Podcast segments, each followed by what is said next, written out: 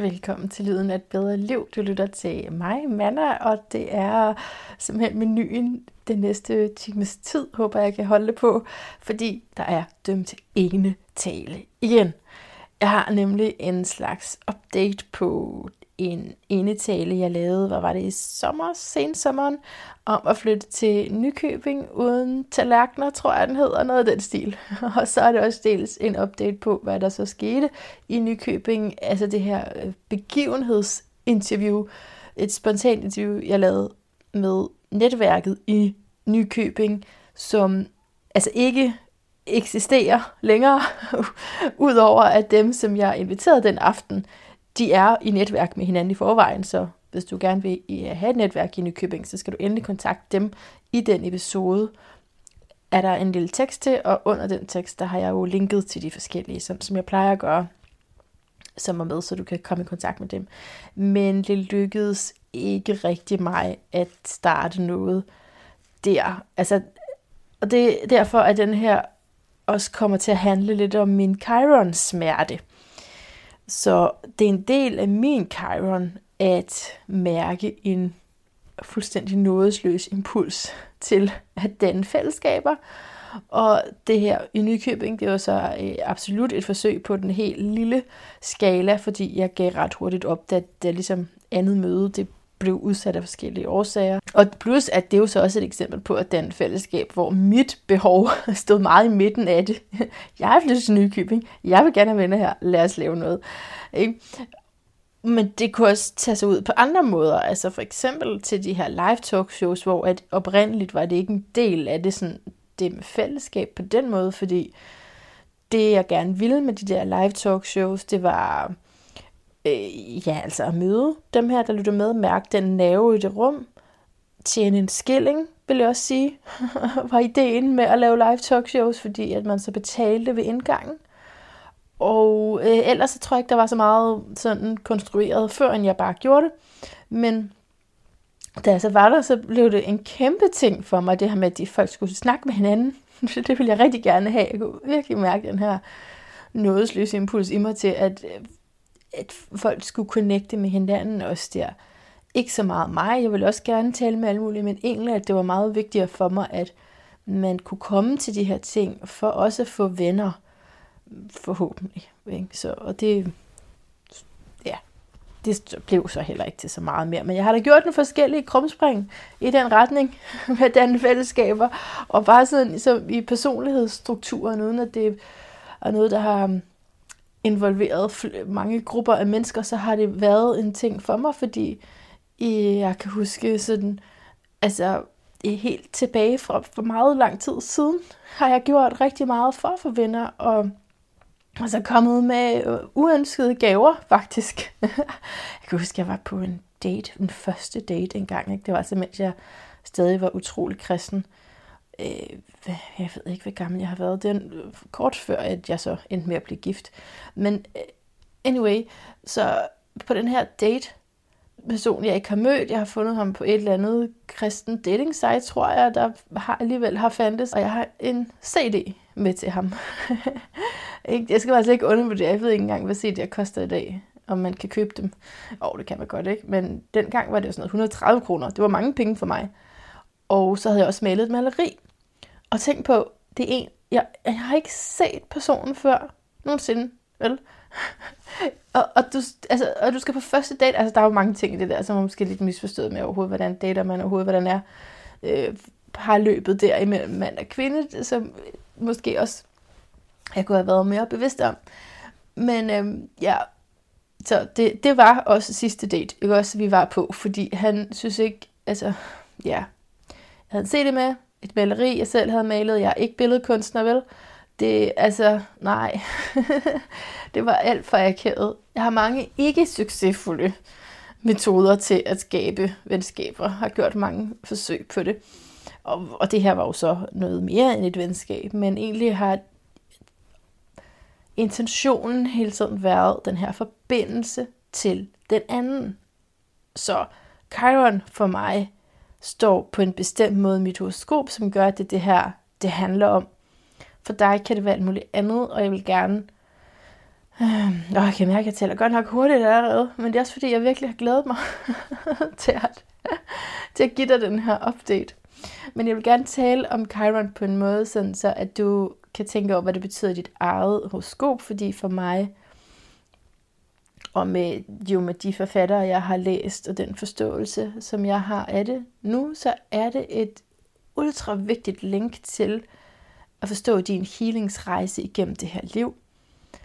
Fordi at Chiron er både såret og smerten, og derfor er det ikke nødvendigvis let, det der foregår på det her område, men det er med rigtig, rigtig god grund, at du er nødt til at gøre nogle øh, intensive forsøg for at øh, få det her område til at lykkes.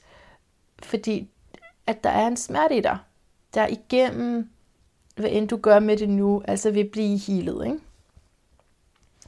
Og kan hele andre. Det er det, der er så fint ved Chiron. Det der er så fint ved at forstå det som en arketype, hvor styrke og sårbarhed ikke er modsætninger. Så lad, lad mig sige som yogalærer, ikke også? Dengang, hvor ja, det, jeg er stadigvæk yogalærer, men det er ikke noget, jeg udfolder i stærlig stor stil. Hey, jeg har et reklameindslag. Øh, jeg laver en retræte sammen med en anden astrolog i påsken. Det er du meget velkommen til. Nå. Øh, men ellers, så, øh, ja, så har jeg, jeg, men jeg har gjort det rigtig meget. Og der var den her sådan indre usikkerhed jo på, kan jeg godt selv have mega tankemøller, og så stå og undervise andre i at finde ro. Og det er en fuldstændig klassisk ting i, i yoga-sammenhæng, fordi at der er rigtig mange af os, der søger derover netop på grund af tankemylderet, eller kald det, hvad du vil, indre uro. Ikke? Og det kunne være det samme øh, inden for andre brancher, hvor du ligesom gerne vil noget, du vil gerne coache nogen til at holde op med at ryge, men stadigvæk, altså når du har dine dårlige dage, så ryger du også, eller på den måde. Og der er det bare, at det er den her Chiron-arketype, der bliver vi frigjort af den tvivl på os selv. For det er faktisk hele essensen af det, at okay, det, det er måske lidt meget sagt, for der er skrevet meget, meget, meget lange bøger om Chiron, ikke også? Så jeg vil ikke sidde og, og sige, at jeg lige har sagt noget, der er essensen af det, men en gennemgående idé i Chiron er, at det angår dit eget knuste hjerte. Det er noget, som du har haft altså, et stort traume omkring. Du er simpelthen kommet ind med det her sorg og den her afvisning, men fra samme sted, som såret kommer, der kommer også healingen, og altså healeren, som kan hele andre igennem det sorg. Jeg håber, det giver mening, hvis du ser på dit levede liv. Fordi det er jo for eksempel den yogalærer, hvis vi skulle holde os til det eksempel, ikke for at sige det er mig, men lad os bare tage en yogalærer, som har været igennem alt muligt, ikke også? Det er den, som også kan kigge dig i øjnene og give dig den empati og øjenhøjde, fordi han, hun ved, hvor du er henne på rejsen, ikke? Og kan sætte sig ind i det, frem for en, som bare, hvor det bare har været let altid. Så det er egentlig sådan ret simpelt, når man lige bryder det ned til noget, som øh, man ret let egentlig kan... Altså, det er ret basalt, men i horoskopet er det så spændende, fordi det ligesom er fodsporet af din healingsrejse. Altså ligesom den her røde tråd. Ah, okay, ja, det connecter alt det andet, det her sorg. Og det er sådan en underliggende forklaring på, hvad det er, du skal igennem i det her liv. Så hvis du har Chiron i samme tegn som mig, så vil der selvfølgelig være nogle ligheder, det kan jeg godt sige, det er i tvillingen, og det vil man have fra øh, april 84 til juni 88, og også i juni 83 til november 83, hvor den, den lige døber ind, for så at vende tilbage til tyren, retrograd i tyren. Men samtidig så er det ikke det samme. altså fordi det angår, hvilket hus den er i, og hvilket aspekt den laver. Så når jeg kan tale ret selvsikkert om, hvad min handler om, så er det ikke for at sige, nu har jeg... For det første er det ikke for at sige, at jeg bare indkapsler den der. For den der sikkerhed, det begrænser os helt vildt. Jeg er åben for alt muligt andet, der kan komme ud af den. Også plus, jeg ser astrologi som den her co-creation, ikke? hvor at ja, der er det her, men så gør jeg sådan her, jeg starter det her fra starten, og så handler jeg på den her måde, og så ændrer det sig, og så det jeg gør alligevel påvirket af ydre indflydelser, mm, som jeg så håndterer på den her måde, og så, ja, co-creation, ikke? Men nummer to i det, jeg var ved at sige før, altså at øh, jeg kan se, at den for eksempel handler om fællesskaber. Den er i 11. hus. Og øh, den handler jo så også om, altså Chiron 11. hus i sig selv, kan det være interessant at lege med, hvad det betyder. Men du er nødt til også at se det i forhold til ja, resten af horoskopet, og især hvad den er i aspekt til. Men det er klart og tydeligt og evident, og i kraft af det levede liv, at for mig det handler om vigtigheden af venskaber og venskaber som noget, der kan bygge bro imellem mennesker, også når man er uenige. Altså, jeg har jo også det her, lavet det her netværk for astrologer, og øh, det har jeg så også trukket mig lidt ud af igen, fordi, eller det har jeg ikke, jeg er så meget del af det, 100%, men øh, jeg, lige nu har jeg rigtig mange ting, og det er også det, jeg gerne vil fortælle dig om, fordi jeg netop faktisk har startet et arbejde, spoiler alert, og øh, derfor har jeg været nødt til lige at skrue ned for de der frivillige ting. Men anyway, så er ideen med netværk for astrologer, at selvom vi kan være vidt forskellige, så hvis vi kan være venner, så er det ikke så vigtigt. Altså, og, og der er jo en, en stor grund til at være venner, og 11. hus handler som delte idealer. Ikke? Um, så fordi at, at der er jo trods alt astrologien til fælles, men ja, så er der vidt forskellige tydninger af det. Men kan man så være venner, så kan man undgå at sidde i en eller anden debat over, øh, hvilket hussystem det er mest rigtigt at bruge. Fordi man forstår, okay, mm, jeg, kan, jeg kan godt lide dig som person, måske alligevel er dit perspektiv lige så validt som mit. Så anyway, det er bestemt en stærk og uundgåelig impuls i mig, at øh, denne venskaber, det, og selvom egentlig, at det har jo så udviklet sig, vil jeg godt have lov at sige, fra den gang, hvor jeg prøvede at overtale folk gennem gaver. Øh, så det, det, det har udviklet sig. Jo, jo, jo, jo, det har det. Øh, men jeg kan stadigvæk se i mig selv, at der er den her, øhm, ja, øh, det, det er ikke, jeg satser kraftigt på, at jeg ikke er færdig med at møde nye mennesker og blive også personligt venner med dem, fordi, fordi det synes jeg godt, jeg kunne mangle i mit liv. Og som du ved, er ligger der også en historie med at øh, bryde ud af bestemte fællesskaber, ikke også? Og, og så der, der ligger der selvfølgelig noget rum til nye.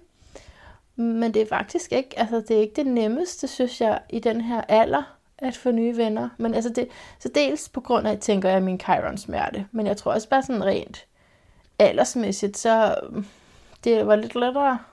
Nej, det har faktisk aldrig været lidt for mig. Men, men det er lettere for mine børn, du ved. Det er lettere der, sådan de siger, ej, skal vi ikke lege sammen, og skal vi ikke øh, spille bold, eller spille computer, eller sådan noget. Og, og så når man bliver ældre, så er det sådan, jo, vi kan godt tage det der første møde. Det er ret let, synes jeg. Altså, det er ret let at få et første møde, men så derfra så sige, hvornår kan du næste gang? Åh, oh, men nu har jeg også travlt, nu sker der alt muligt andet. Og så hvis for eksempel, nu kommer der, så er der pandemi oven i det hele, ikke? Det kunne også være et eller andet andet personligt følsomt emne, der kom, eller man stod og skulle flytte, eller der var nogle ting, som var lidt svære, så ville det ikke være den her nye person, man ville have lyst til at inddrage i det. Eller spørge om råds, eller fordi at det er lidt lettere som en, der kender noget mere øh, til en. Det er kun på min side, det er begge parter, jeg tænker sådan her om. Så jeg vil sige faktisk, den, den eneste i ret mange år, som har, hvor det ikke bare indtil videre i hvert fald har været kun sådan opstart af venskaber, har haft rigtig mange opstart af venskaber. Det sker hele tiden. Det er dejligt. Det er spændende. Men selvfølgelig, jeg kunne godt tænke mig også, at, at det vedblev venskabet. Og nogle gange så, når jeg siger det, så kan jeg mærke, at det er jo faktisk heller ikke altid måske, at jeg ønsker, at det skal blive ved. Altså det vi taler om lige nu, for lige at connecte til, hvad jeg havde tænkt, den her ene tale skulle handle om, så er det min Chiron smerte, og så kommer vi videre.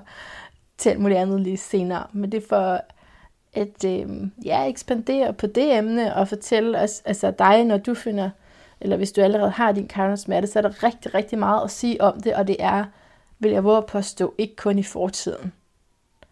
Altså, så skulle du virkelig, virkelig være helet og frigjort totalt, fordi det, det vil kunne spores igennem hele din helingsrejse, det her emne, men det vil transformere sig selvfølgelig i takt med, at din bevidsthed udvikler sig. Men stadig et emne, som øh, er lidt ømt, og som samtidig er noget, hvor du på en eller anden måde også har et særligt talent. Altså for mig viser det så, hvis jeg er til noget, og der er nogen, som giver udtryk for, at de ikke rigtig har nogen venner i deres liv, okay? Så er det som om, at jeg bare er en magnet, som om min hånd ryger op. Jeg tror måske, jeg har sagt det her før. Det er ligesom til, hvis der er ting, hvor man skal være frivillig. Så er jeg også bare altid hånden op. Men nu har jeg sat mig på hænderne i den sammenhæng. Men, men stadig, jeg kan godt se det i mig selv, også inden for den nylige fortid, at, øh, at hvis der er nogen, der siger sådan, om de har heller rigtig nogle venner, eller de kunne godt savne noget selskab, at så er jeg med det samme, klar til at sige, prøv at høre, jeg er her. Og jo altså ikke egoløst på den måde, at jeg er frelseren. Det er ikke den, det er mere, jamen jeg kunne også godt bruge venner, og sådan en som dig, det, der, jeg vil da rigtig gerne være venner med dig. Så det er egentlig mere sådan et meget, jeg tror jeg, fordi det tror jeg så måske har noget, måske noget andet med min personlighed at gøre, at så kan det, altså men okay, tvillinger er også hurtigt, ikke? Altså så kan det godt gå ret hurtigt med lige at få sagt, yes, kom, lad os lave noget, og så inviterer jeg, og så kan jeg bruge noget, nogle ret intensive kræfter i mig på at prøve at få nogle møder til at lykkes. Og så er mønstret nok et, som du har hørt før for mig, at når så det har, hvis jeg så har i noget tid prøvet at få det her til at lykkes, så falder jeg om af udmattelse, hvis ikke den anden siger ja. Det gør jeg faktisk. Øh, men det er også det er ikke engang kun det, fordi der lyder det lidt som om, det er mig, der er offeret igen med, at der den anden ikke siger ja eller sådan noget. Det er en mulighed, det er sket, og også sket for nylig, men jeg har også prøvet her for det er måske et år, måske halvandet år siden, hvor jeg var til sådan noget kursus noget. Og der var en, der sådan i gruppen sagde det her med, at hun var ensom, og der var jeg hurtigt til bagefter at skrive til hende, for jeg synes, hun virkede mega cool, og og så kunne jeg komme, og hun boede så langt væk, så derfor var det lige lidt, der skulle lige sådan lige planlægges. Og tit er det jo ikke svært at tage den der time væk, men af en eller anden grund, så kan man godt føle, at det lige kræver lidt mere. Ikke? Og så, når man kan det, så, så regner vi med det den her dag, og så den, den dag kom, ej, ej, okay, kan du den her dag i stedet for? Sådan, altså, og det var mig, der gjorde det. Og da det så stod der, så kunne jeg, fik jeg en eller anden form for, jeg fik sådan en fysisk reaktion, angst, fornemmelse af, at det, jeg kunne slet, slet ikke overskue det. Øh, der var jeg også i, i det her ret dysfunktionelle parforhold. Jeg kan ikke huske præcis, hvad der var på spil lige der, men jeg ved, at, at jeg ofte forlod mig selv. Og det her var en af de ting, hvor jeg forlod mig selv først. Altså, det passer med ideen om det, jeg gerne vil. Jeg vil gerne have en, vil gerne have en ven som hende og jeg, hun boede i naturen perfekt. Altså, det, er lige, altså, det var lige noget for mig. Så idémæssigt, hovedmæssigt, ja, ja, ja.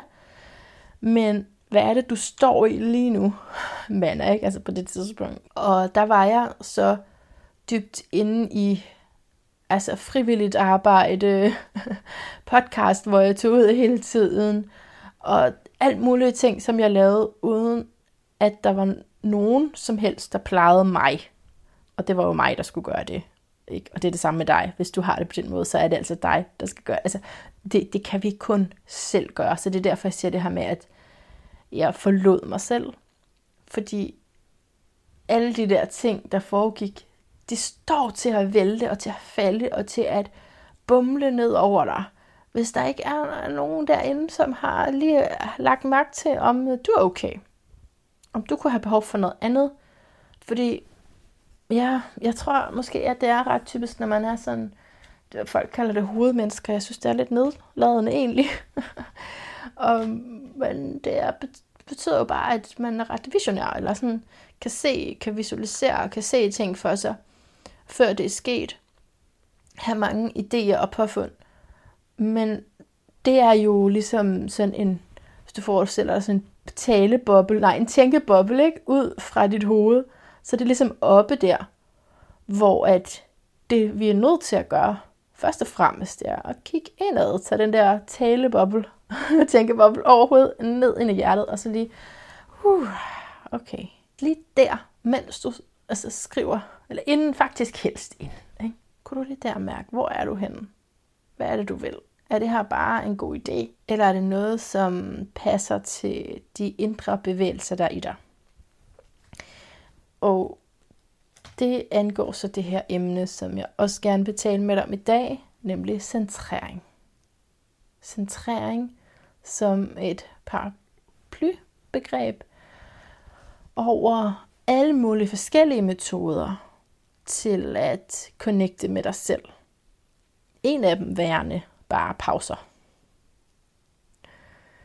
Ja, du kan nok forstå, hvorfor jeg har brug for centrering, ikke? Eller det ved jeg selvfølgelig ikke, om du kan høre. Men det er ikke så længe siden, at jeg på min Facebook-side om evolutionær astrologi, facebook.com-terapeutisk astrologi, talte lidt om min Merkur i videre. Og det, ja, det er bare for at sige, at der kan godt være sådan en hurtighed i mig, når jeg bliver begejstret, hvilket så ikke efterlader særlig meget plads til detaljer. Der er rigtig mange, altså der er både fordele og ulemper ved alt jo, men der er bestemt nogle ulemper generelt ved hurtighed. Og som du har hørt i min podcast, og forhåbentlig mange andre steder også, så er det imod den forventning, man kunne have, at hvis vi ligesom arbejder hurtigt, så er det også mest effektivt, så har studier altså i dag 100% overbevist os om, husk at alt, hvad du hører i min podcast, det er subjektivt, men jeg tror, at det her det er based on facts, ikke?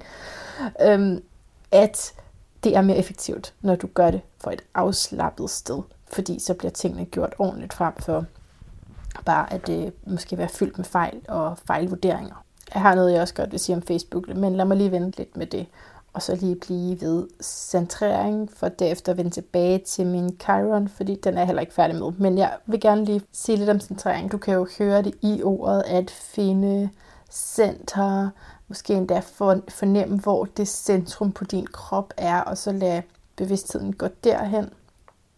Så du kan fornemme det bare i ordet, og jeg elsker også altid at udvide begreber med vores egne idéer til det, altså selv finde dine egne centreringsøvelser. Men for sådan groft at dele det op, og som det er det, jeg sådan har læst i en traumaterapeutisk kontekst, så og i øvrigt, ja, jeg er droppet ud af uddannelsen, men derfor så er det stadig noget, der interesserer mig, og jeg læser rigtig meget om alligevel. Øh, så er der de her, ja, så hele nervesystemet. Lad mig ikke, nej, ikke ind i et foredrag om det nu, vel? Det gør vi en gang, hvor jeg lige har nogle slides. Men der er hyperarousal, og så er der hypoarousal, altså uden, ja, så er det så H-Y-P-O i stedet for H-Y-P-E-R. Ikke? Og det første er det her kæmper flygt mode, hvor at roen jo giver altså rigtig, rigtig god mening. Pauserne giver rigtig god mening. Fokus på åndedrættet. Og så er der det andet, som er, hvor du bliver nom. Altså hvor du, du er lige så meget i krise, som når du kæmper og flygter. Men reaktionen er at blive følelsesløs. Du kan selvfølgelig også invitere det her ind igennem drugs, ikke? Men ellers så kan din krop også bare helt naturligt og sådan primitivt spille død, ligesom. Og derfor giver det mening, at det er nogle andre teknikker, som mere handler om at vække op. Det er jo stadigvæk med roen, men for eksempel sådan noget som Ujjayi breathing, som du har i yogaen, ikke? Øh, det, som er sådan ret kraftfuld. Det vil give mening, hvis man var altså, kæmpet med at være følelsesløs. Og det er jo også, at kæmper med at være, det er jo, altså tit ved man det jo ikke. Det er det der problem, man ved jo ikke, om man er blevet følelsesløs. Så måske bare prøve nogle forskellige ting af i forhold til centrering. Og til sådan at fornemme liv i min krop, så bruger jeg det her med at sammenligne venstre og højre side. Det er igen det er ret klassisk inden for yoga, så det er sikkert noget, du har mødt, hvis du har været til en yoga-team. Jeg har jo bestemt også været optaget af det her emne med numbness, at være følelsesløs i kroppen, fordi jeg netop på den der traumaterapi uddannelse og i flere andre behandlingssituationer har er kommet i konflikter, fordi at, at folk så siger, at jeg virker, min krop virker til at være følelsesløs, og det kan også godt teoretisk set give mening for mig, men ja, jeg har, det har jeg ikke fundet en løsning på endnu, så jeg kan ikke gøre andet end så at prøve at lave de her øvelser og lytte ekstra ind til min krop. Jeg har en parentes teori om det, mens jeg selvfølgelig går vejen, for jeg vil gerne kunne mærke min krop, jeg vil gerne ind i de indre sansninger. Så det gør jeg, hvad, altså, ja, det er ligesom i terapi og arbejder på løbende for.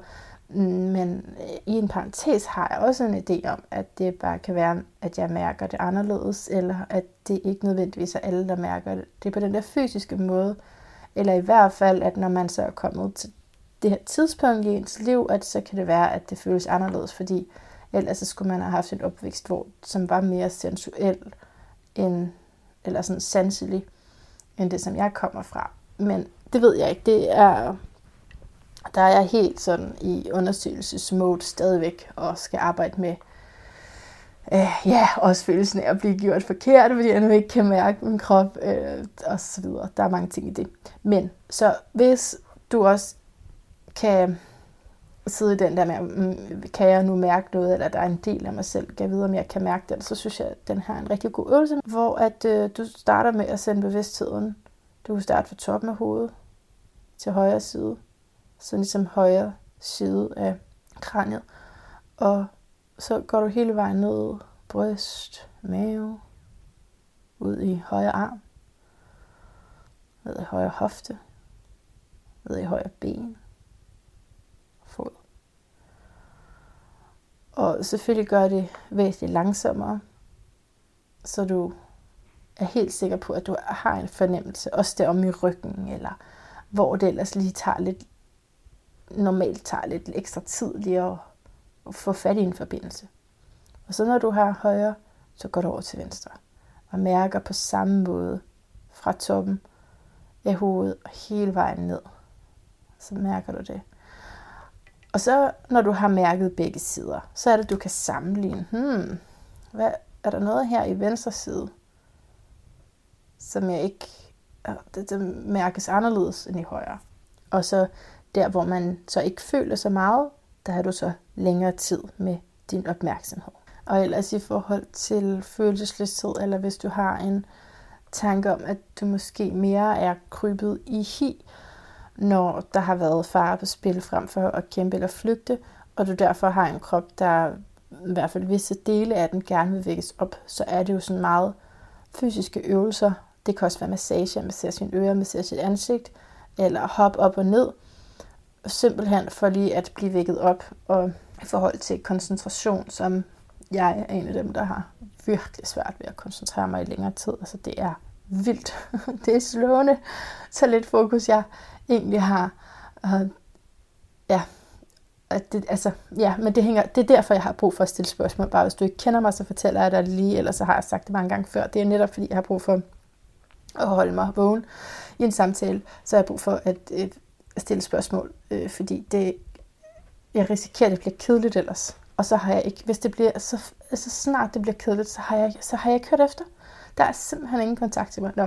Men i den situation, så kan man jo også lige kontakte kroppen og lige øh, klemme på et ømt punkt, eller lige sådan, ja, man ser tommelfingeren, eller sådan tage pegefinger og tommelfinger over hvert øjenbryn, og så trække dem sammen, og lade fingrene glide ned over næsen. Et eller andet, som lige sådan vækker kroppen op. Og i forhold til, hvis der er masser af sansninger i kroppen, og det er netop, at det, altså, wow, det kender jeg også ikke, hvis du er blevet triggered, og du er bare sådan, hele kroppen er bare rasende, og den er vred, og den er rødglødende.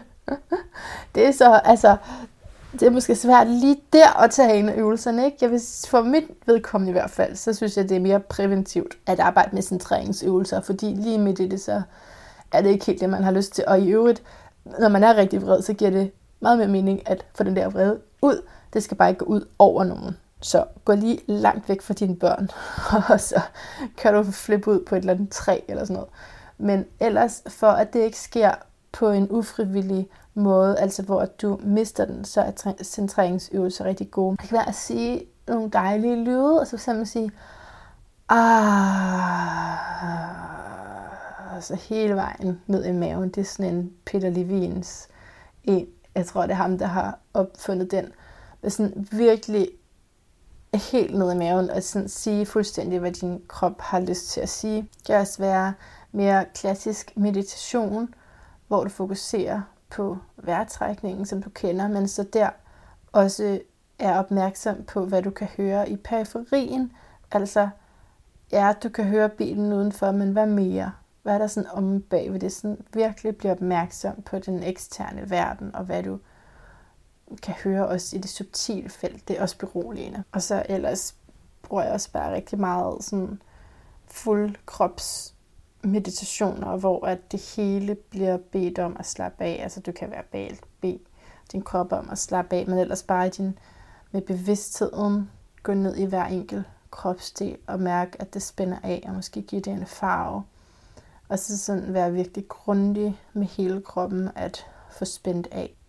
Når formålet er afslappning og ikke bare bevidsthed, så kan det også hjælpe, at man spænder helt op, og så slapper igen. Så du kender sikkert de her ting sådan fra forskellige andre praksiser, og det, så er det ikke fordi, jeg tænker, at nu har jeg noget helt nyt, men jeg kan bare rigtig godt lide det begreb centrering. Jeg har jo sagt, at jeg har giftet mig med meditation, så jeg ved, at jeg kan ikke bare bryde et forhold på den måde, men så har jeg fået en elsker, som hedder centrering, og egentlig er det rimelig meget det samme. det er rimelig meget det samme for mig. Men du kan lægge det ind i din dag, og du kan gå fuldstændig ind i det, altså bevidst om, at det er for, at øh, du bliver mindre triggeret, hvor at meditation, der er sådan meget filosofi med, du må ikke have noget formål med det her. hvor at centrering, jamen, det giver jo mening, at det er, fordi du ønsker at leve øh, fra dit center. Og hvorfor er det så blevet så stort for mig lige for tiden? Jo, det har aldeles og fuldstændig at gøre med det nye job, jeg har startet på, hvor at min krop har fortalt mig en hel masse igennem spændinger om, at den ikke synes, det her var fedt. Og øh, det har kaldt på, at jeg har lyttet til en masse meditativ musik, og så fundet det her arsenal af øvelser frem fra gemmerne. Ja, men jeg havde tænkt, der var sådan en fin overgang her imellem min Chiron og så det job, jeg har fået, som handler rigtig meget om relationsskabelse. Men jeg føler, at jeg godt kunne elaborere lidt yderligere på Chiron, fordi for mig behovet for konneksitet, fællesskab og inklusion, det lyder sådan meget pædagogisk ord, ikke? men det at du er helt okay, som du er i den her gruppe, og det er let for dig at være dig selv i gruppen. Det er altså så, så meget en hjertesag for mig. Det skyldes en smerte fra, da jeg var helt lille, og måske endda før det. Og det har jeg bare lyst til at sige i forhold til, at du også kan få en fornemmelse af din egen Chiron. Og vi kan tale tidligere liv, men eftersom at jeg ikke selv har erfaret, personligt har jeg ikke erfaret at huske min tidligere liv, så taler jeg udelukkende om tidligere liv tematisk, og kun for så vidt, at det resonerer med din nutid, det her, eller altså ikke nødvendigvis lige nu klokken to, men øh, dette liv, så har det nogen relevans. Det vil sige, at når jeg skal tracke min helingsrejse, som starter med et smerte, og vi taler om, at det er Chiron 11. hus, altså at blive afvist af et fællesskab. Så Chiron er helt basalt set en afvisning, da han blev afvist af sin egen mor for at være halvt menneske, halvt hest. Så at blive afvist af gruppen 11. hus, og så i tvilling, kunne det også have noget at gøre med intelligens? Kunne det også have noget at gøre med følelsen af ikke at være lige så intelligent som de andre, eller altså at besidde en anden form for intelligens, som ikke er anerkendt i den gruppe, for eksempel? Ja, det kan det godt, siger det levede liv så. Ikke? Og sådan foregår det faktisk helst til mine astrologiske sessioner, hvor jeg risser et scenarie op, og så kan du sige, ah, det er ikke helt det. Og så, så siger jeg, men okay, men er det så er det så det her? Fordi der er så mange ord at sige om de samme symboler. Så derfor er der ikke noget i sig selv, der hedder Chiron i tvillingen. Det er der ikke noget, der hedder, men det er fedt selvfølgelig også at forløse den, hvis du kan slå op på nettet, og du så synes, det passer. Og det er selvfølgelig dejligt, fordi der er jo noget om det. Men i sig selv er det meget, meget bredt i forhold til, hvad du får når du har huset, for det første, og så alle aspekterne til, hvem du er. Derfor så må astrologen også prøve sig frem, indtil I lærer hinanden at kende, og, og det sådan begynder, altså, der begynder at danne sig et helhedsbillede. Men altså, så for mig går det så langt tilbage, at jeg slet ikke ved rigtig, hvornår det startede. Jeg kan ikke huske nogen positiv social situation overhovedet. altså, så skal vi virkelig langt tilbage. Og det, som jeg sådan rent terapeutisk er kommet frem til, det er en tese. Jeg arbejder kun med teser, ikke konklusioner. Men altså, rent terapeutisk har jeg jo gået tilbage mange gange til de her traumer i min barndom. Ikke? Og der, hvor jeg kan tracke måske den første afvisning. Ja, altså, Mm, vi kan tale om min mors mave faktisk, men det er, men det er for mit vedkommende spekulationer, fordi jeg ikke har kendskab til, hvad der foregik. Jeg kan bare forestille mig. Jeg ved, jeg ved for eksempel, at min far ikke ville have flere børn, ikke også, da min mor blev gravid med mig. Så det kan jeg forestille mig et pres til. Jeg kan forestille mig, når jeg nu ved, hvem min mor er, at der har været nogle ting, som har været meget svære følelsesmæssigt. Så men det er spekulationer. Så ved jeg rent faktuelt, at øh, jeg kom ud på en måde, hvor min mor troede, jeg var død, og øh, havde brækket noget kravben og bliver lagt i, hvad nu det hedder, det er ikke respirator, kubøse, der var ordet, ikke? Er det ikke det, det hedder? Altså sådan i hvert fald, hvor man artificially kommer til at trække vejret. Så det jeg er tydeligvis ikke læge, men, men rent terapeutisk og symbolisk vil du se det som af afgørende betydning. Du er på en eller anden måde blevet fjernet fra din mor. Det er ikke, jeg siger ikke, det behøver at være traumatisk. Men potentielt kunne det, hvis man ikke har nogen, og det havde man nok ikke rigtig dengang, fornemmelse af, at barnet opfatter forskellige ting, og hvis man ikke efterfølgende har den rette sådan, omsorg, når at babyen så kommer ud af den her kuvøse, til at veje op for den smerte, det var at blive taget fra moren, eller altså slet ikke komme derover, lige efter fødslen slet ikke kom over til moren. Så ja, yeah. anyway, det var bare for at sige, at jeg kan tracke det, den her smerte med at blive afvist fra gruppen meget, meget tidligt, og jeg kan faktisk ikke finde sådan andet end det, jeg lige har nævnt, der et starttidspunkt, fordi alle sociale settings, jeg var i, har været, øh, hvor jeg har følt mig ekstremt uværdig, ekstremt øh, altså kedelig, som om jeg var den kedelige, og jeg kunne da lige tro, at jeg også selv kedede mig, fordi de andre lavede ting, jeg ikke gad. Og jeg kunne ikke sige noget, jeg kunne ikke tale op. Det er også Chiron i tvilling-arketypen, ikke? Jeg kunne ikke øh, komme ud med det, der var inde i mig, øh, fordi jeg skulle sidde der og være så generet, eller hvad nu det var, der stod på der. Så det er sådan ligesom alt det gamle og, og smerten i det, ikke? Som selvfølgelig i det, jeg så har fortalt med forsøget på at få venner, har vist sig som en bevæggrund for virkelig ekstra at ville. Altså, ja, du har det svært, men prøv at høre, der er plads til dig her i det her venskab. Ikke? Og det er der en rigtig fin måde at få kvaliteten frem i. Altså, hvor at den ikke så fine måde er jo ikke at være centreret. Hvis du gør det for et ikke centreret sted, så er det, du oplever igen og igen, det er for meget, du har påtaget dig for meget, øh, men, og det kan du sætte ind i alle kontekster, altså hvis du ikke er centreret, så er det bare som om tingene falder. Men så snart du er centreret, så kan du bedre vælge med omhu, hvem er det, og nu taler jeg ind i min situation igen, altså hvem er det, jeg gerne vil være venner med. Så alligevel, så er det jo noget, jeg også sender ud til andre, og så er det jo alt efter, hvordan den anden ligesom griber det. Jeg tror, jeg var ved at sige den her sætning før. Øh, det kan jeg ikke huske, hvornår. men, øhm, men jo, at den sidste, det sidste sådan venskab, jeg har faktisk har fået, og vi, hvor jeg putter det i kategorien af et seriøst venskab. Fordi, okay, lad os lige tage det. Hvad er et seriøst venskab? For mig er det der, hvor du har, jeg har, kan vende mig når jeg har det rigtig skidt. Fordi det er let nok at finde mennesker at tale med om mine glæder. Men hvem vil egentlig høre på mig, når jeg har det skidt? Og ikke bare, hvem vil høre på mig. Hvem har jeg lyst til at tale til? Hvem har jeg tillid til, når jeg har det skidt? Og så er det også, at jeg kan ikke skrive et eller andet offentligt på den her persons væg, for eksempel. Øh, eller jeg, jeg kan ikke gøre noget, hvor at den her person så vil sige, ved du hvad, det var, det var dråben. Farvel og tak. Det er nogle af de mest skræmmende oplevelser igennem min historik, synes jeg, det er, når jeg har fået den der. Og det har gjort så vanvittigt ondt, og det har akkurat med min Chiron at gøre. Fordi det har været nødvendigt, at jeg fik det, for at jeg så kunne lære noget.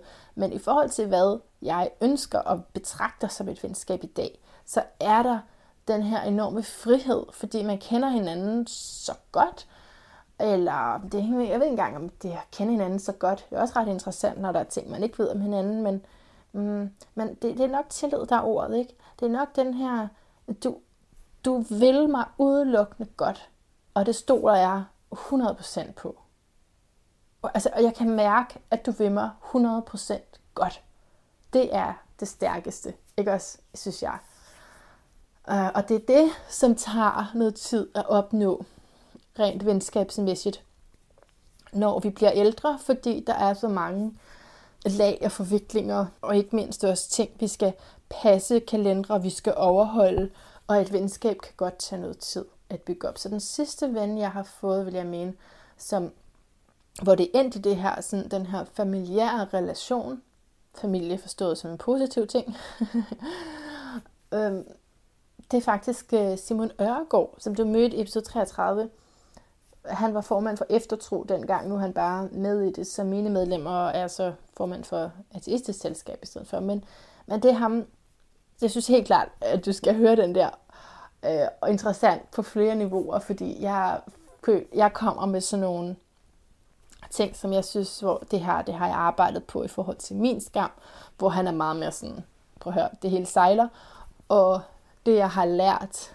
af ham sidenhen er, at det hele også sejler for mig. Jeg har bare måske været for hurtig til at tage de der, her er tre tips eller tricks til at komme ud af skam. Men du ved netop, fordi jeg lige har haft den her nylige åbenbaring af, hvad religiøse traumer er inde i mig, så er det sande faktisk øh, mere, at, øh, at, jeg nok, at der ikke har været kontrol over det, men jeg ikke har været bevidst om det. Jeg har simpelthen ikke været klar over, at der er nogle ting i mig, som har været dukket ned. Okay, men nu kan jeg mærke, at jeg begynder at komme ind i et loop, som jeg ikke behøves, fordi det har jeg fortalt om på, i, den, i den ene tale, der hedder kommentarspor. Så endelig gør dig lidt den, hvis du ikke ved, hvad jeg taler om i forhold til religiøse traumer, og gerne vil vide mere om det. Og så i den tror jeg også, jeg lover, at jeg kommer til at tale mere om det senere, det får vi se. Men det er i hvert fald sådan et øh, meget interessant emne, hvis man har været i noget meget dogmatisk, altså ligesom at få øje på løbende, hvad for noget i ens selv, som det potentielt har lukket ned. Og det forestiller jeg mig er lige så interessant, hvis man ikke kommer fra en dogmatisk baggrund, men så er det bare i forhold til måske en familiedynamik, eller et forhold, eller alt muligt, kan jo lære os om os selv. Altså det tror jeg er en måde at søge mening på som menneske, at uddrage, at ekstrahere budskaber fra det, vi gennemgår. Og i det er der så samtlige link til at fortælle dig om det her nye job, jeg har fået. For eksempel, at det er en kæmpe sådan, personlig udviklingsarena. At have et almindeligt arbejde, har jeg fundet ud af. Jeg var jo enormt nervøs i starten, og jeg vil lige indskyde, at her i talende stund har jeg altså kun haft jobbet i to måneder. Men jeg føler alligevel, at det er to måneder mere, end, end ikke at have det job. Ikke også? Så jeg er sådan, og i forhold til, at det er en, kun en kontrakt på et halvt år, så må jeg være relativt langt i det, synes jeg da egentlig. Jeg har godt nok ikke sådan papirmæssigt, eller, eller heller ikke digitalt, fået en kontrakt, men angiveligt er det en kontrakt på 6 måneder. Så jeg håber, at de holder ved mig, indtil at det alligevel var meningen, at de ikke skulle holde ved mig længere.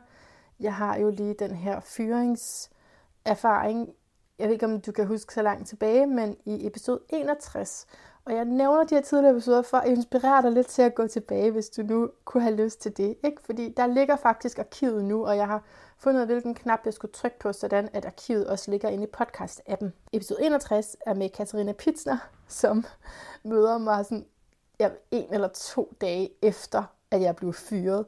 Og det kom som et lyn for en klar himmel. Altså, jeg var slet ikke forberedt på den fyring der. Så jeg sejlede rundt i selvmedlidenhed, da jeg interviewede hende til det. Men hun har nogle rigtig, rigtig, rigtig gode budskaber, og hun formåede at sige nogle virkelig gode ting. Dengang, det, der blev jeg også fyret efter fire og en halv dag. Ikke? Så det gav mig lige sådan en ekstra, når okay, måske hører jeg bare slet ikke til i samfundet alligevel. Og hvis jeg lige sådan skal rise op for dig med min, mit karriereforløb, og bare sådan helt kort, ikke også selvfølgelig, så blev jeg færdiguddannet som øh, kandidat i noget pædagogisk filosofi i 2015. Og siden der, helt groft sagt, siden der har jeg været selvstændig, men af nød, fordi jeg ikke kunne finde job, og så kunne jeg ikke vente længere. Hvad går der? Jeg er pivklar til at komme i gang, ikke? Og så startede jeg jo så bare med yoga og massage og hvad jeg nu ellers kunne finde på. Og, og så kom astrologien. Men så i løbet af de, må det være fem et halvt år nu, der har jeg altså været selvstændig, men søgt rigtig mange jobs også. Ikke hele tiden, fordi så har jeg haft perioder, hvor jeg virkelig har gået all in på det selvstændige, og så har jeg haft perioder, hvor det selvstændige har været noget, jeg har altså, haft kørende, men måske ikke rigtig haft klienter, og så søgt jobs ved siden af og gået til jobsamtaler. Men altså, øh, det er virkelig i det små, der er lykkedes. Og der var lige der i januar 2018, hvor jeg fik den der fire en halv dag, ikke også, på arbejdsmarkedet. Og ellers så blev det til et modul som underviser på pædagoguddannelsen, som jeg var ekstremt glad for. Altså sådan, det var, det var jeg virkelig, virkelig glad for. Og, og selvfølgelig afprøve mig selv på en måde, hvor at der var rigtig mange fejl og rigtig mange ting, der gik galt, men det lærte mig bare utrolig meget. Og så siden der har der været helt stille i forhold til mig arbejdsmarkedet. Indtil nu. altså for to måneder siden. Så, så det der sker, ikke også? Altså, du er nødt til at stykke det her sammen, øh, tror jeg, med, fra, ud fra alle enetalerne, fordi det dur ikke, at jeg sidder og gentager det hele hver gang. Men der er de her flytninger, ikke sandt? Det ved du. Der er de her flytninger, der er den her desperation, der er det her, okay, men så må jeg jo bide i det sure æble. Jeg må jo så finde min plads og tage til stroer og få det bedste ud af det. Og da jeg så bliver vækket op ud af den illusion, og tænker, nej, nej, nej, nej, nej, hvad er det, jeg har gjort? Det er over fem timer væk, shit. Øh, så tager jeg til Nykøbing Falster, fordi at jeg bare sådan virkelig hurtigt skal finde noget. Men forstå mig ret, jeg regner med at tage til Nykøbing Falster for life. For det første, fordi det var en psykopat flytning. Jeg hader flytninger, og det var bare så hårdt. Altså selve det at komme til Nykøbing, kun mig og min eksmand. Og så øh, fik jeg så hjælp af min astrologiveninde. Ej, hende skulle jeg altså også nævne, for hun også, hende har jeg også fået inden for de sidste par år. Louise, hun er fantastisk. Øh, hun kom og hjalp sammen med ja, alle vores børn sammen. Nå, i, i hvert fald, så var det sådan en stor omgang, og jeg regner med, så er jeg her, jeg slår rødder her. Jeg starter jo med at søge nogle forskellige jobs i Nykøbing også. Der er ikke rigtig nogen jobs, og dem, som jeg får fat i, de siger nej tak. Og der er ikke engang et yogahold. Det var jeg meget øh, overrasket over faktisk at selv i deres fitness world, øh, selv i deres AUF, selv i altså, alle grene, jeg overhovedet kunne komme i kontakt med, prøvede jeg i Nykøbing, og der var ingen jobmuligheder for yogalærer. Der er selvfølgelig den del af det er også, at der allerede er flyttet mange mennesker, som er spirituelle på landet, og som øh, øh, så er blevet ansat som yogalærer der. Så det er jo fair nok. Men jeg havde, jeg havde regnet med, at øh, det, der var et eller andet sådan en lille bitte indtægt, der kunne komme ud af det. Men det er der så også, en, tænker jeg nu, en rigt, altså det er også rigtig godt, at det ikke skete jo. Ligesom jeg kan se det som om, det var en grund til, at det ikke skete, eller bare, at det var godt, at det ikke skete, fordi jeg jo så endte med at flytte ret hurtigt efter. Men ja, så jeg regnede med at slå rødder der. Han hele sådan situation med min datter, som bare ringede mere og mere til mig, um, og fik jo så forskellige fridage øhm, for at komme Altså det, det gik slet ikke i forhold til børnene. Det gik, det gik slet, slet ikke i forhold til børnene. Og så kunne jeg så heller ikke betale huslejen. Altså selvom det var det billigste, jeg sådan kunne finde. I forhold til, at det var en egen lejlighed, og ikke bare et værelse, som jeg har prøvet så mange gange. Så var det jo sådan forsøget på at sige, okay, nu må jeg bo i min egen lejlighed, så der ikke bare er nogen, der kan smide mig ud igen. Og det landede så på lige omkring de der 5.000 kroner i måneden, og det kunne jeg faktisk ikke betale. Så en af de her dage, hvor jeg scroller ned på jobindex.dk. Hvis du har prøvet at være arbejdsløs, så kender du, at det kommer ind som sådan en vane, fuldstændig ligesom Facebook og alle andre sider, som du sådan tjekker dagligt. Ikke? Så, så kommer den der jobindex swiping, og så står der den her virksomhedsnavn, som jeg nu er blevet ansat i. Ikke? Og så tænker jeg bare, hmm, det er lidt anderledes. Hmm, jeg bliver tiltrukket af det. Jeg prøver lige at gøre det til en magisk historie. Hallo, ikke? Det må godt være en magisk historie. Men okay, okay lad, os lige, lad os lige prioritere sandhed frem for magi her. Ikke? Sandheden er, at det kunne også have været alle mulige andre. Jeg, jeg, har, jeg har troet så mange gange i løbet af de her fem et halvt år, at det var det der, der var mit. Uh, det der, det er anderledes. Uh, det der er det spændende. Og så har jeg givet al min energi til det, skrevet så god en ansøgning af Q. Mange gange faktisk også kommet til jobsamtale. Ikke i starten kom jeg slet ikke til jobsamtale, men, men et eller andet forbedrede sig, og så begyndte jeg faktisk at komme til jobsamtale. Men altid jo, altså på nær det, jeg har fortalt om, blevet valgt fra, fordi der var nogen, der havde mere erfaring, i hvert fald den officielle grund. Jeg kunne ikke vide, om det var, fordi jeg lugtede eller hvad. Altså, sandheden er, jeg vidste ikke. Jeg vidste ikke, at det her skulle være det. Men det føltes godt, ikke også? Okay, jeg, jeg spoler lige lidt frem, ellers bliver det en alt for langtrukken historie. Lad os spole frem til der, hvor jeg kommer til jobsamtale. Jeg kører jo selvfølgelig hele vejen fra Nykøbing, Dup, og jeg ved, at jeg skal mødes med lederen.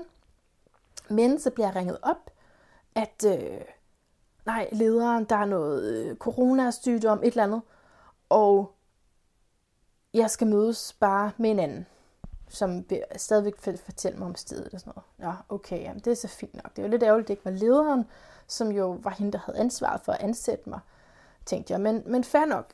Og øh, så kommer jeg så, og øh, ham her øh, kommer også kun sådan lige i samme øjeblik, som jeg kommer, og vi går ind og sætter os. Og han fortæller mig, at han har været der i 25 år. Og jeg tænkte sådan lidt, okay, øh, skulle du, altså, har der ikke andre altså, jobs. Du, det, var da, det var da længe. Men så tænkte jeg selvfølgelig ikke mere over det. Vi er så forskellige. Hvis du samarbejder med mig og hører det her, og du så sidder og krummer tær nu, fordi du er bange for, at jeg kommer til at tale over mig. Det gør jeg ikke. Jeg er virkelig ops på ikke at udlevere noget, så der er ikke nogen, der kan vide noget om noget. Det er sådan, det er at være professionel. Okay, men så anyway, han giver sådan et eksempel med, at der står nogen der mandag morgen, og, og virkelig vil kræve noget, som du ikke har mulighed for at give dem. Hvordan vil du håndtere det? Så sagde jeg sådan, det, det kan jeg godt, og hvis ikke jeg kan det nu, så vil jeg gerne lære det, hvilket er sandt. Og så siger han, ja, men er du sådan en, der let bryder sammen?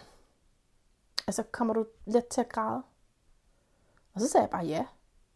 Ja, det er jeg. Og det her, det kommer fra sådan et sted. Når man har siddet til så mange jobsamtaler, og prøvede at spille efter reglerne, prøvede at sige det, de gerne vil høre, og så kommer det også på det her sted med, nej, femininitet, det skal altså ikke bare ekskluderes, når vi er på arbejdsmarkedet. Så ja, jeg er sådan en, der godt kan bryde sammen. Jeg kan sagtens finde på at græde, og jeg kan godt blive rigtig ked af det at tage tingene personligt, men så skal jeg nok komme hurtigt op igen. Og det er jo så ligesom den sætning, det er jo så ligesom fordi, jeg sidder til en jobsamtale, at den lige kommer med ind. Men jeg havde simpelthen brug for at være ærlig i det øjeblik, og det er det, der er så fedt og at jeg så faktisk har fået jobbet på trods af det. Men det er jo sådan noget, jeg bemærkede meget ved den jobsamtale, at jeg kunne godt, jeg kunne godt svare meget ærligt. Og på et tidspunkt så går han så ud og skal lige lave noget kaffe og stå sådan øh, med ryggen til mig, og nærmest taler, som om han taler til sig selv.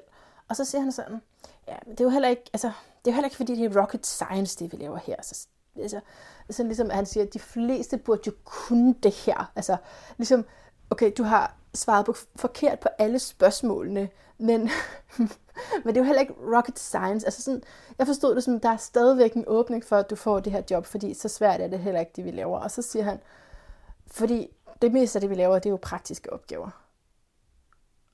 Hvad tror du så, jeg tænkte? Så tænkte jeg, åh nej, er det praktiske opgaver? Det er det, jeg er aller dårligst til Udover matematik, altså så, så er det praktiske opgaver, også atletik er også dårligt, men, men altså praktiske opgaver, det, det er nok bare slet ikke, det er slet ikke noget for mig. Så der fik jeg en lille smule til i maven øh, og svar, og sagde ikke noget til det, fordi igen, jeg tænkte, det, det var hans egen øh, tankerække der. Og så går vi så ind igen og, og har en rigtig god, virkelig, virkelig god samtale. Jeg vil gerne nominere den til at være den bedste jobsamtale. Det vil jeg faktisk, fordi den er så meget i øjenhøjde. Jeg finder også ud af, at han er tvilling. Det er jeg rigtig glad for at finde ud af. Jeg har ikke øh, hans horoskop til dags dato desværre. Men det er så dejligt på den der måde, fordi så selvom jeg ikke skulle få det her job, så kan jeg stadigvæk køre tilbage til Nykøbing med en følelse af, at der har været en kontakt til et andet menneske. Og det hele handler ikke bare kun om, har jeg fået eller ikke fået. Jeg fik faktisk også talt med en, som var spændende. Det var en rigtig god oplevelse. Jeg kører tilbage noget tid efter, bliver ringet til op af lederen, at de gerne vil tilbyde mig jobbet. Og det er meget lykkeligt. Jeg havde, jeg, jeg havde de vildeste nøjer over det, altså op og ned i mit hoved med, at jeg ville få det eller ikke få det, fordi jeg ville ligesom ikke kunne køre fra Nykøbing hver eneste dag. Så det ville betyde rigtig meget, om jeg fik det her. Og så blev jeg så ringet op, at jeg ville få det for et halvt år. Og der er det min hjerne, den tænker ikke øh, så langt som til, at hvad sker der om et halvt år? Jeg tænker bare, yes mand, perfekt. Hvor nogle af mine venner med mere jord, de er sådan, nå, men hvad så om et halvt år? Det, det forholdt jeg mig slet ikke til at gøre, jeg faktisk stadigvæk ikke. Jeg synes stadigvæk, det er langt ude i horisonten. Så der pakkede jeg mine ting, tilkaldte min eksmand igen, og flyttede tingene på lager. Og nu øh, er jeg så boende igen, altså hos min eksmand. Og det er det, der har været så mm, problematisk førhen, og jeg har endt her igen og igen. Øhm, ja, den fortælling tror jeg, den vil jeg overlade til andre inde i taler. Men i hvert fald så er det min søns tur nu til at rykke ind i stuen, før han har sovet på min datters værelse. Så nu er det min søn, der sover i stuen sammen med sin far. Og øh, jeg prøver så at, fordi nu er jeg også, nu har jeg jeg bringer det til bordet, at jeg faktisk har et job, jeg har faktisk en indtægt, jeg kan faktisk bidrage med noget, og der er en lille smule fremtidspotentiale for mig alligevel, og derfor så kan min familie godt øh, også ofre, gøre nogle ofre. Og hvis du sidder og tænker på, at det er godt nok er synd for dem, og hvilke traumer de får med alt det her, vil du hvad, så skal jeg fortælle dig, at jeg har virkelig været nede i kuldkælderen over det, og jeg har haft nogle dage. Og også hvis du modtager mit brev, så skrev jeg vist også om det sidste gang med, at det er svært med de der fortrydelser, men ja, det jeg holder mig oppe på og holder mig fast på, det er, at de har valgt mig som forælder. Ikke? Deres sjæl har brug for at blive udviklet til gennem det her pingpong, som jeg nu kan tilbyde dem. Og det er en læringssituation i sig selv, når der er nogle ting, som ikke lykkes umiddelbart for ens forældre i forhold til, hvordan verden fungerer, i forhold til, hvordan man gerne sig selv vil leve sit liv. Det er jeg nødt til at sige, for ellers så bliver jeg alt for ked af det på deres vegne. Nå, men det som sådan, er den store sjove ting ved alt det her, det er jo så, at jeg får startet på det her arbejde, får noget helt fantastisk introduktion. Nu må jeg sige, der mødte jeg et, en total øh, hjerte veninde. Ikke at, at vi sådan på den måde har bygget et venskab op endnu, men, men jeg følte bare sådan virkelig stor kærlighed til hende, der skulle introducere mig til det her. Altså, wow, fantastisk spændende menneske, og der må jeg bare takke universet for, at det, det kunne lige så godt have været en, som jeg slet ikke kunne sammen med personligt, men det var det så.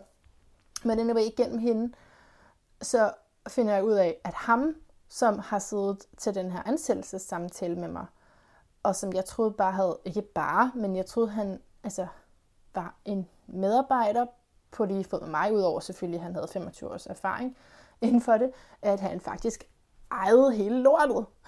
altså, han ejede hele butikken.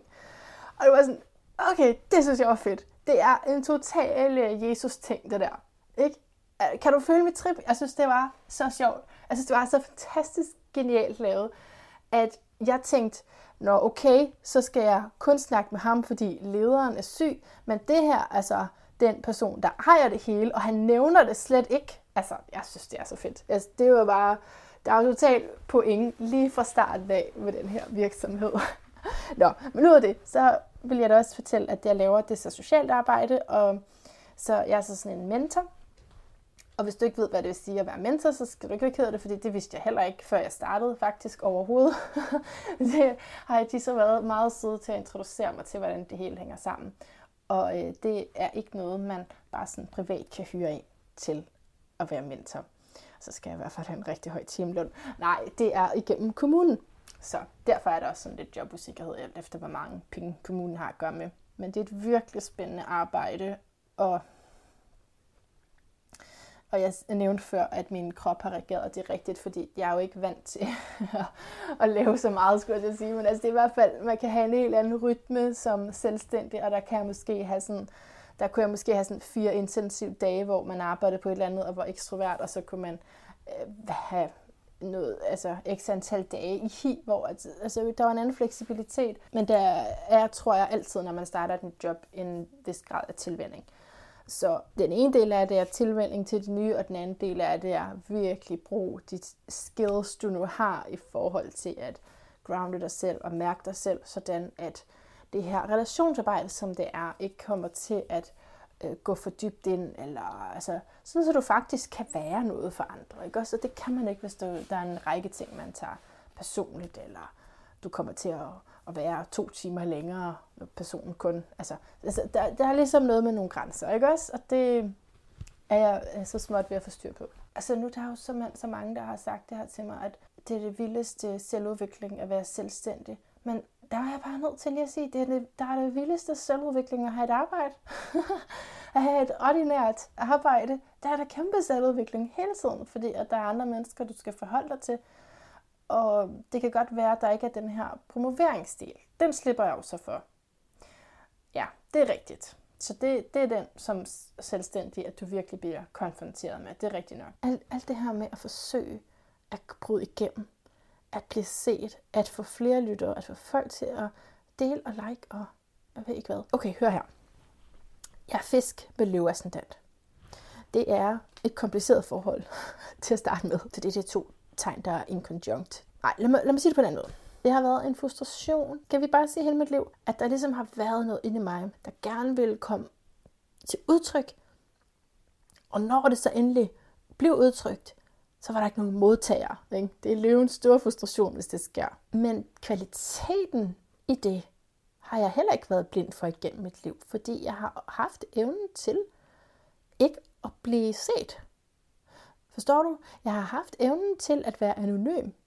Jeg har haft evnen til at kunne indgå i alle mulige sammenhænge, uden folk sagde, ej, det er da mærkeligt.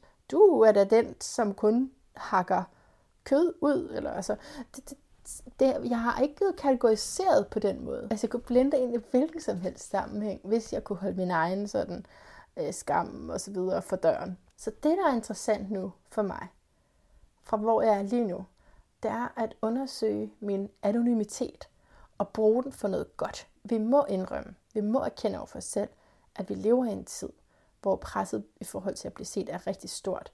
At det er det, der skal til, at det er, at der er en lige kontakt imellem at blive set og så tjene penge. Så det, jeg har gjort, det er, at jeg virkelig har sagt tak for den her anonymitet. For det gør, at jeg kan være ude sammen med alle mulige forskellige mennesker og hjælpe dem på forskellige vis. Sådan som hver især forhåbentlig har brug for. Ikke at jeg bare tror, at jeg præcis kan give folk, hvad de har brug for, men i hvert fald, at jeg kan shape mig selv i forhold til den anden. Det er jo en af fiskens kvaliteter. Noget jeg så allerede jo så har lært. Så klog er jeg blevet her bare på to måneder.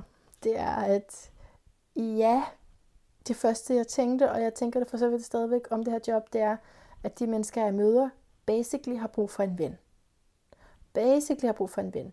Basically har brug for den der gruppe af mennesker, hvor de helt naturligt selvfølgelig bare får lov til at være sig selv, og ikke behøver alt muligt angst omkring det, og ikke behøver alle mulige konflikter, men bare kan få lov til at være dem, de er. Men jeg tror, at anonymiteten også gør, at jeg kan få den anden til at komme mere frem. Og det synes jeg er interessant, fordi jeg har jo andre opgaver end en ven. Der er jo, når alt kommer til alt, ikke ligeværdighed. Og det er der jo heller ikke imellem mig og min chef. Ham som hverken, øh, hvis jeg vidste, at han var chefen, eller hvis jeg vidste, at, at han bare, ikke bare, men altså havde været medarbejder igennem 25 år, ville der jo også være en magtforskel, ikke også? Hvor han ville være højere, og jeg ville være lavere. Men ligesom hans meget inspirerende måde at være på, hvor at han agerede 100% som om, at vi var i øjenhøjde. Meget, meget smukt altså. Det er også min aspiration at gøre med alle mennesker, og også i de her sammenhænge, sådan at, øh, at der på en og samme tid ikke er tvivl om, at der er en magtforskel. jeg kommer her og ved udmærket godt, at jeg skal skrive nogle ting ned, og vi skal ligesom også mødes med et vist formål. Det er ikke hvilket som helst formål, vi skal mødes med. Det er ikke totalt venskabslærs chill. Der er noget, vi skal arbejde hen imod. Vi ved jo, hvem der betaler, ikke også? Så der er et eller andet form for arbejdsmarkedssigte i det. Men på samme tid, så at være så ja, anonym, måske skal jeg sige et andet ord snart, så rummelig og så utydelig selv. og det lyder ikke godt, vel? Men jo, lige den her sammenhæng, sådan at der er plads til den anden. Så der virkelig er plads til den anden. Det synes jeg er meget spændende at bruge mig selv på den her måde. Jeg kan rigtig godt lide det, og jeg trænger til det. Jeg trænger til at bruge mig selv på den måde, i stedet for at det hele tiden er sådan et problem, at jeg ikke kan finde ud af at gøre mig synlig, og jeg faktisk kræver, at folk tænker en lille smule intelligent, i stedet for at lade sig forføre af, af den psykologi, vi alle sammen er bundet ind i. Men der kan jeg godt få sådan nogle tanker, hvor jeg tænker, prøv at høre, kan de ikke bare tænke, okay, derovre, der laver hun en spændende form for astrologi, eller der, der holder hun en retræte, eller det der, det vil jeg gerne med til.